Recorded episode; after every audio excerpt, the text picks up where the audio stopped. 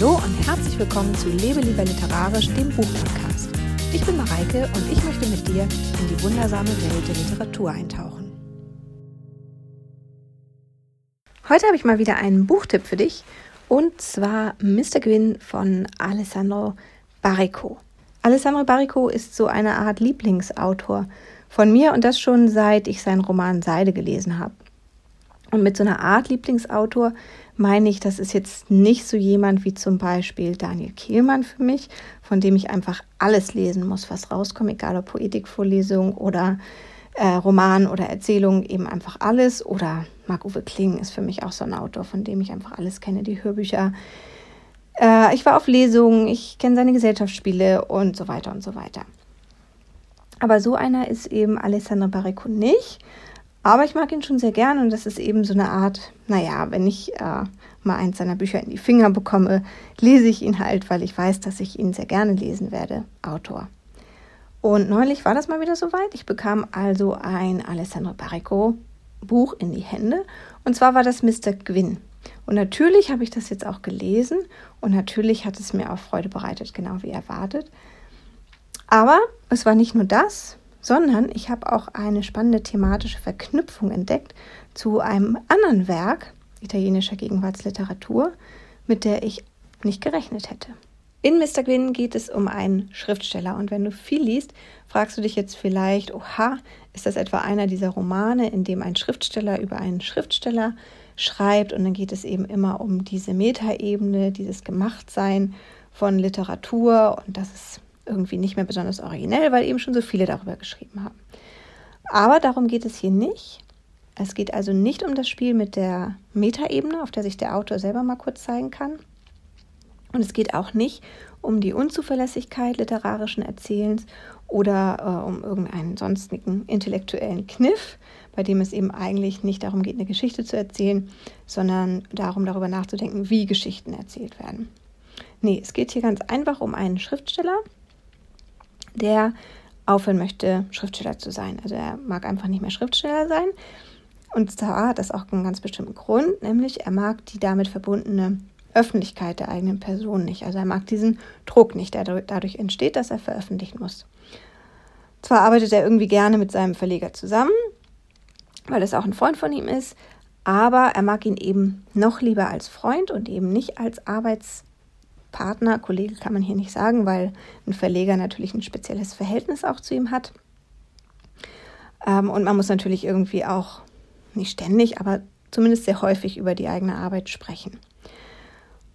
Und so kommt es dazu, dass Mr. Gwyn beschließt, mit dem Schreiben aufzuhören. Aber leider ist es ja so, dass für viele Schreibende das Schreiben nicht unbedingt so ein herkömmlicher Beruf ist, sondern so eine Art inneres Bedürfnis.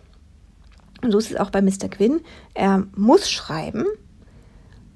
Er kann also irgendwie gar nicht damit aufhören, aber er will nicht veröffentlichen. Also nachdem er eben beschlossen hat, mit dem Schreiben aufzuhören, macht er das auch tatsächlich, versucht es, aber er stellt fest, das geht nicht, das klappt nicht. Er muss schreiben, ihm fehlt sonst was. Und natürlich ist es auch so, dass er ein bisschen an seinen Lebensunterhalt denken muss. Also es ist jetzt auch nicht so, dass er äh, einfach so weiterleben kann, ohne was zu tun, als Privatier quasi. Und als unser Held dann eines Tages in einer Galerie ist, entdeckt er ein Porträt und das bringt ihn auf eine zunächst etwas ungewöhnliche Idee. Er möchte nämlich sowas auch machen, also porträtieren, andere Menschen porträtieren. Aber er möchte das eben nicht einfach so machen, sondern genauso wie eben dieser Maler das gemacht hat, von dem er das Bild in der Galerie entdeckt hat.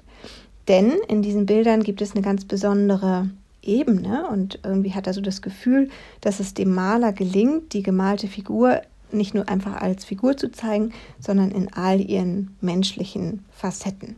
Also dass irgendwie die einzelnen Anteile der Persönlichkeit so wieder zusammengesetzt werden, dass eine, ein Gesamtbild entsteht von einer Person. Und das möchte Mr. Gwyn also auch machen. Aber er ist natürlich kein Maler, sondern er muss das durch Schreiben machen. Und so kann er dann auch in seinem Schreiben irgendwie wieder einen Sinn erkennen.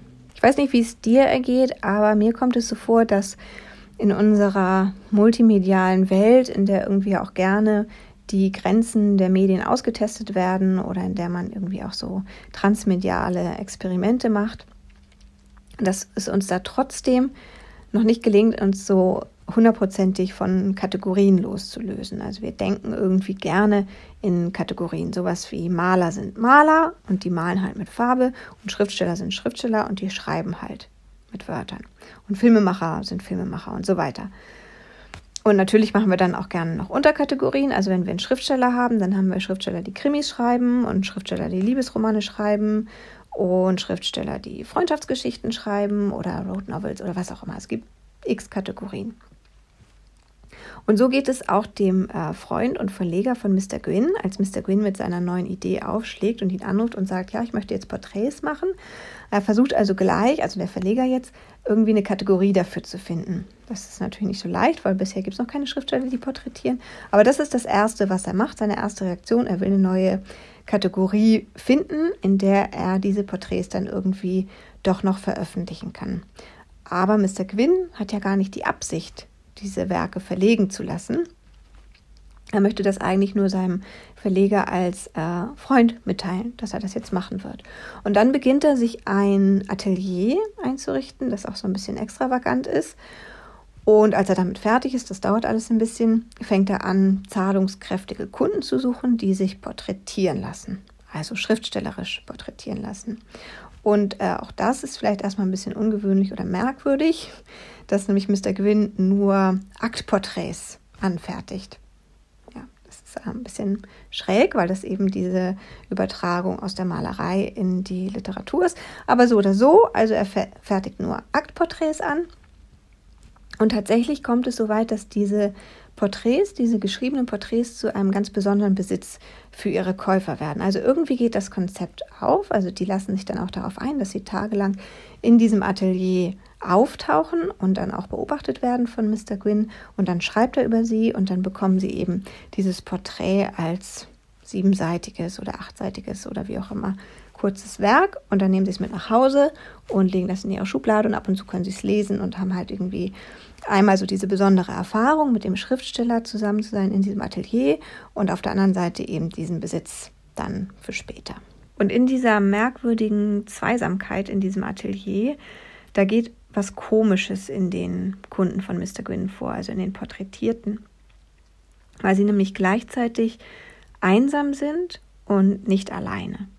Und das ist bei den meisten so, dass sich das in so einer Art Kurve beschreiben lässt. Also am Anfang spüren sie die Anwesenheit des Schriftstellers noch ziemlich doll und es kommt ihnen alles sehr, sehr merkwürdig vor.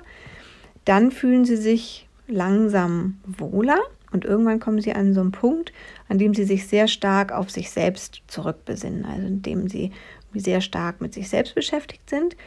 Und schließlich wollen sie dann wieder unbedingt gesehen und angesprochen und manchmal eben auch sogar berührt werden.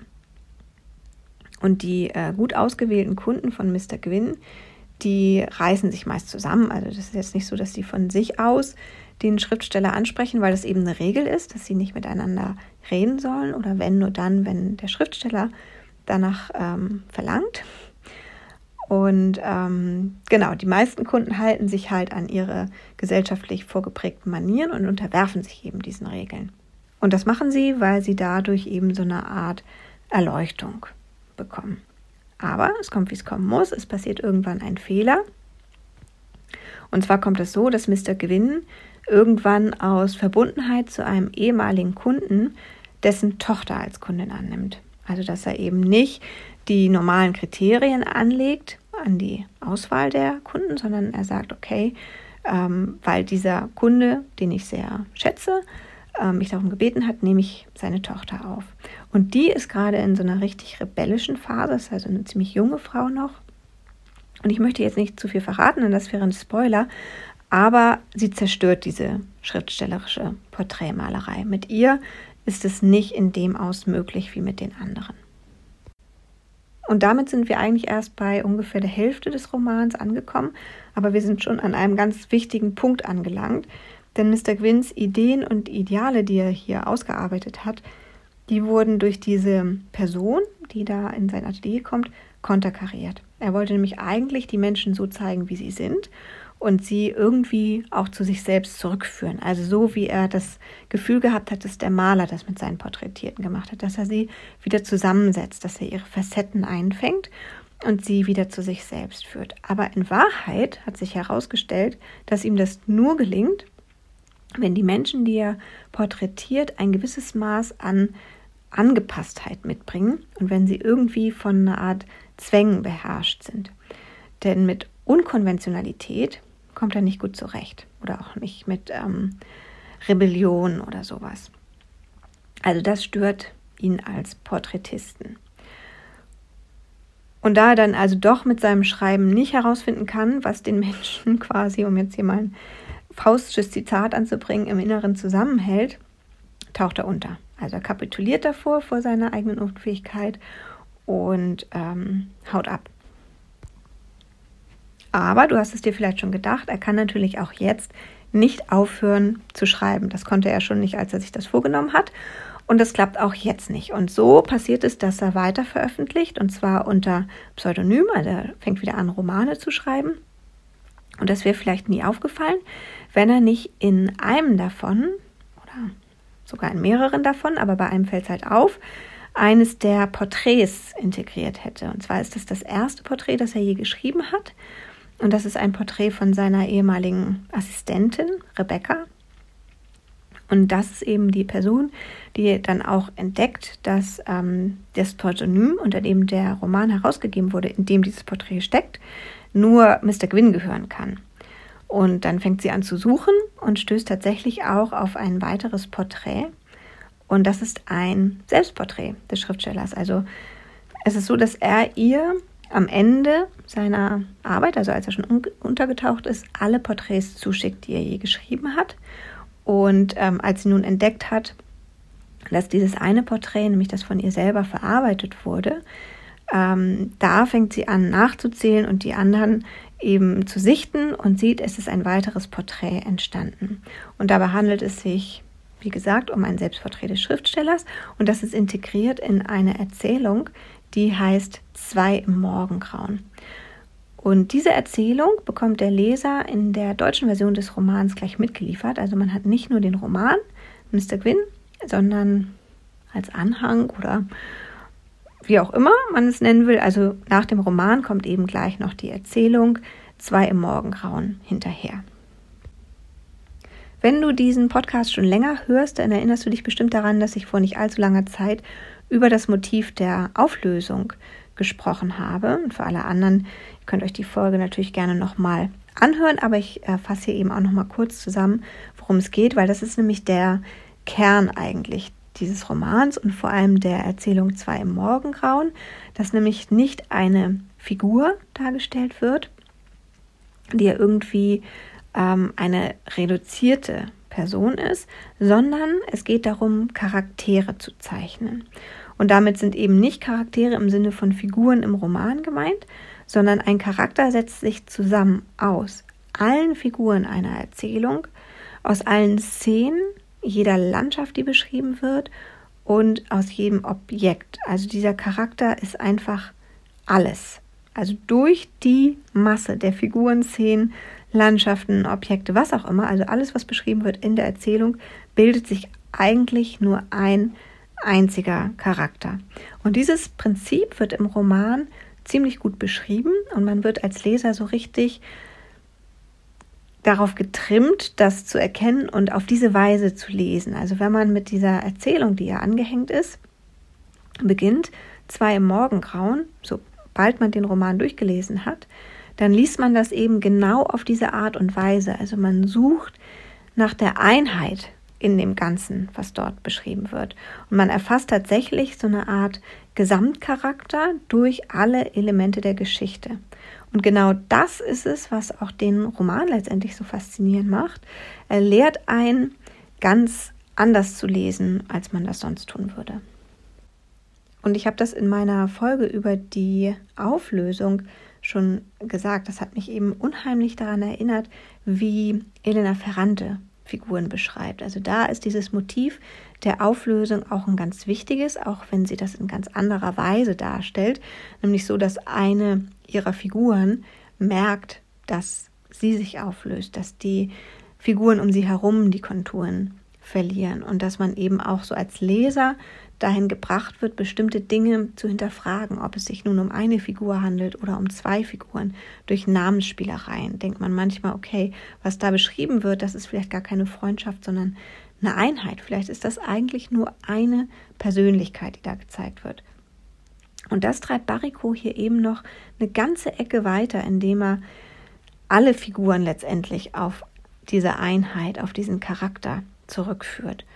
Und das ist natürlich auch ganz spannend, so weiter zu denken im Hinblick auf die Motivgeschichte in der Literatur, dass man sich halt überlegt, ist das hier ein neues Motiv? Ist das in anderen Büchern vielleicht auch zu finden? Ist das speziell in der italienischen Literatur? Ist es vielleicht eine Art Schule, die sich da bildet? Also vielleicht sind ja auch Elena Ferrante, von der man ja nicht genau weiß, wer sie wirklich ist, weil es sich um ein Pseudonym handelt, und Bariko Kollegen, die eng zusammenarbeiten, die sich austauschen über bestimmte Motive oder Techniken, die sie verwenden. Und das finde ich eben ganz spannend, auch über solche Aspekte mal nachzudenken, also über so Verbindungen zu anderen Romanen, über so eine gewisse Art der Intertextualität letztendlich, wenn man es so will. Und allein darum lohnt sich der Roman zu lesen, aber natürlich auch, weil es einfach eine schöne Sprache ist. Also wer Bariko gerne liest, wird nicht enttäuscht sein. Äh, auch dem kann ich das äh, Buch Mr. Gwyn einfach nur ans Herz legen. Und das war es dann auch schon wieder für heute.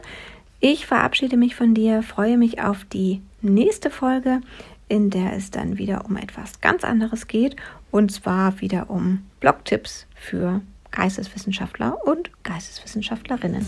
Ich freue mich drauf. Bis dann.